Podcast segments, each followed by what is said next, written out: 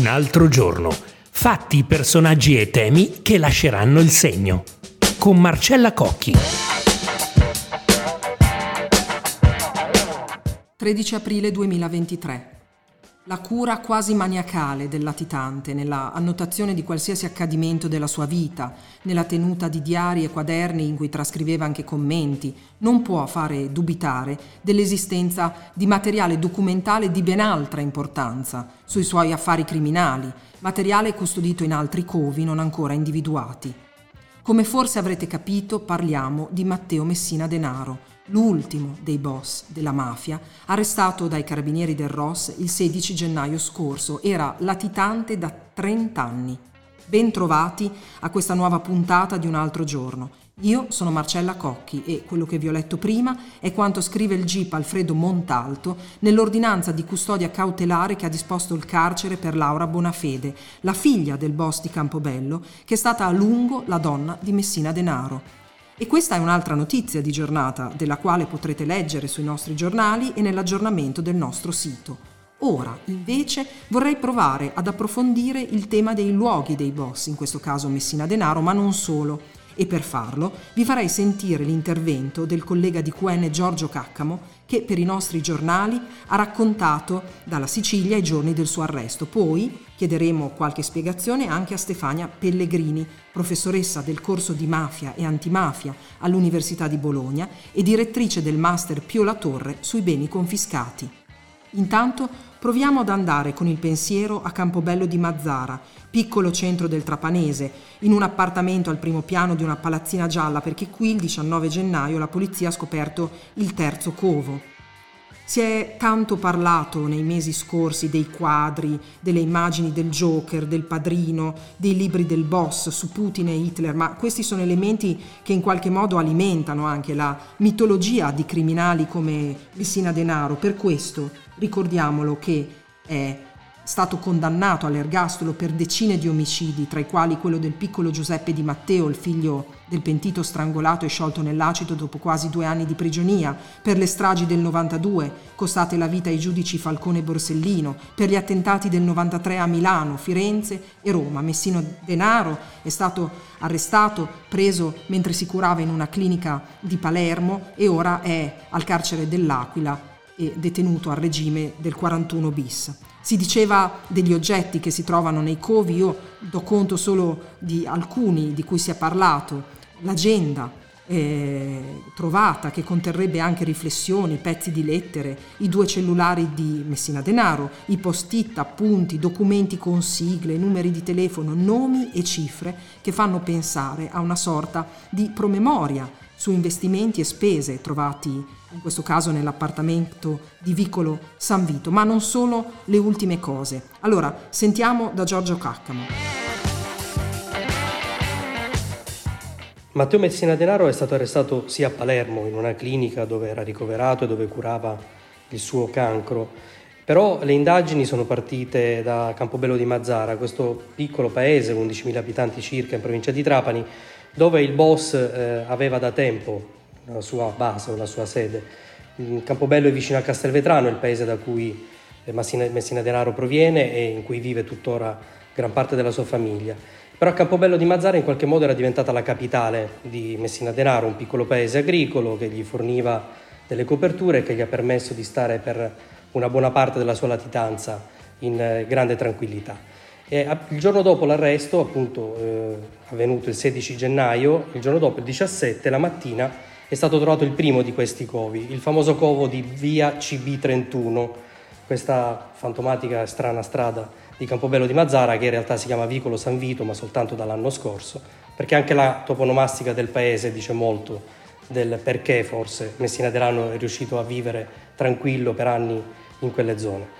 E in via CB31, vicolo San Vito, è stato trovato il primo appunto, un covo in una palazzina anonima, comunque restaurata di recente, con un supermercato sotto, dei bar attorno, la vita normale del paese, vita normale del paese che ha continuato a scorrere in realtà anche nei giorni in cui il covo è stato trovato, perché sì, c'erano i carabinieri, eh, c'erano i giornalisti, c'eravamo i giornalisti eh, davanti alla strada che ha d'angolo sul, ad angolo con via CB31, non si poteva entrare appunto nel vicolo, però intorno la vita un po' casualmente scorreva, di chi c'era chi faceva finta di nulla, c'era chi si chiedeva cosa stesse succedendo, perché comunque la curiosità è stato uno dei, degli elementi che in quei giorni si è visto molto presente a Campobello, curiosità da parte di chi forse non sapeva veramente nulla, curiosità morbosa di chi invece forse qualcosa sapeva e voleva capire cosa stesse succedendo in quel momento.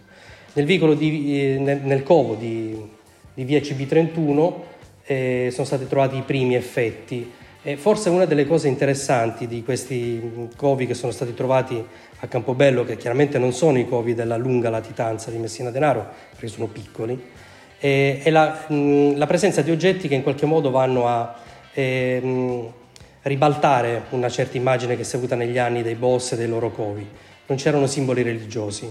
Una, una, latitanza quindi di un boss diverso da quelli precedenti, questo si è detto molto, una specie, se potete passarmi il termine, di secolarizzazione della mafia e del boss del capomafia.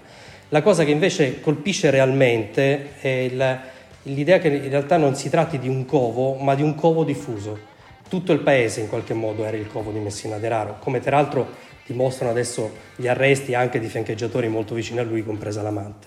E perché dopo il covo di via CB31 è stato trovato quello di via, di via Toselli, che è un covo molto importante, quantomeno perché si trova veramente al centro del paese, mentre quello di Vicolo San Vito è quasi all'ingresso del paese, un po' in periferia, l'altro invece è proprio in centro, in una palazzina ancora più curata, quasi blindata, in certi versi con questo portone di legno laccato molto nuovo che spicca rispetto al, eh, al resto del, del paese.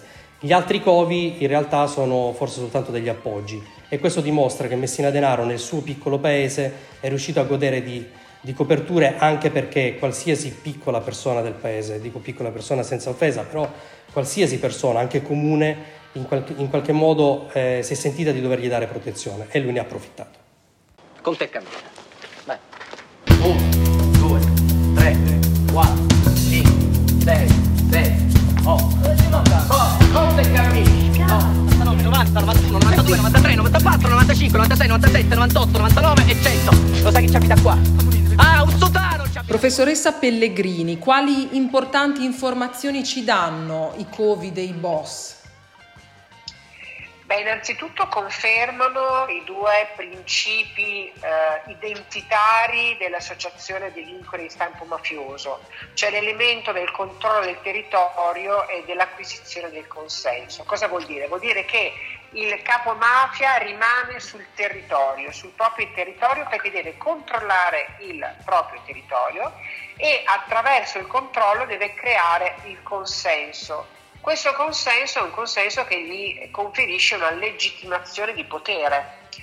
Eh, vado, vado nel, nello specifico per fare degli esempi concreti. Abbiamo avuto nel passato recente, insomma negli ultimi, ultimi 10-20 anni, altri due casi emblematici, quello di Totò Rina e di Bernardo Provenzano.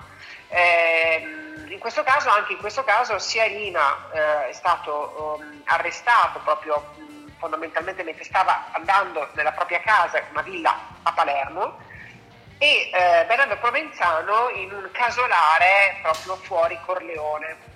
Ehm, questo non vuol dire, e appunto ne abbiamo oh, Matteo Messina Denaro che è stato eh, eh, arrestato nella clinica palermitana, ma che in realtà ha sempre, cioè comunque i Covi sono a Campobello di Mazzara e comunque intorno al, eh, alla, sua, alla, sua, cittadina di, di nascita.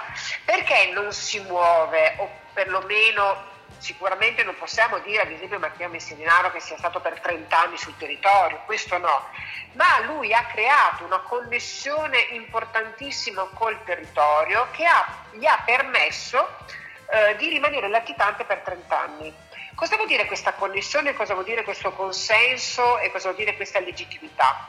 Nello specifico proprio Matteo Messina Denaro è stato un capomafia che, ha dimostrato avere una grande capacità imprenditoriale. In questi anni, negli ultimi vent'anni, ci sono stati tantissimi imprenditori politici, mm, insomma, che sono stati eh, imprenditori che sono stati eh, eh, arrestati, eh, processati e condannati per concorso esterno mh, in associazione mafiosa, cioè in connessione diretta con Matteo Messina Denaro. Quindi non è che Matteo Messina Denaro vivesse, come dire, su Marte, viveva sul suo territorio, perché è fondamentale controllare il territorio, creare consenso, ahimè, cosa vuol dire creare consenso? Vuol dire anche creare posti di lavoro. Eh, questo lo dobbiamo dire, è, è, è indiscutibile. Questo permette ai capi, ai capi mafia, ai boss, di, avere, di essere legittimate nell'esercizio di questo potere. Professoressa, qual è stato il principale ritrovamento che si è fatto in un covo di mafia? Ma cioè, guardi, ci sono degli elementi simbolici e altri no, perché ad esempio sulla covo di eh, Rina sappiamo che eh, fondamentalmente il covo è stato addirittura eh, rimbiancato prima che arrivassero le, le, indagini, quindi lì purtroppo non sappiamo nulla, ma il fatto che sia stato rimbiancato e sia stato praticamente ripulito ci fa capire che c'erano degli elementi che dovevano essere comunque eliminati da quel covo stesso.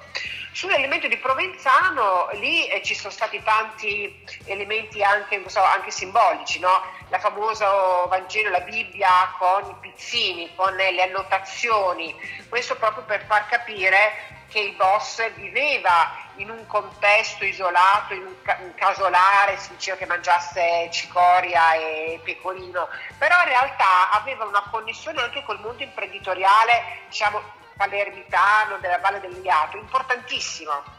Eh, e quindi quel ritrovamento è stato un ritrovamento eh, che ci ha fatto capire e comprendere proprio anche l'anima eh, il modus operandi dei capimafia, no? che ci sono, si comunicano, hanno una loro religiosità che ovviamente è artefatta, ma che sono in, in, in contatto continuo, non sono isolati, non è che vivono ehm, diciamo nel, nel, come topi completamente isolati. Su Matteo Messidenaro la cosa è un po' particolare perché noi abbiamo tanti covi. No, abbiamo scoperto che ci stanno nascendo, cioè stanno scoprendo tanti covi perché?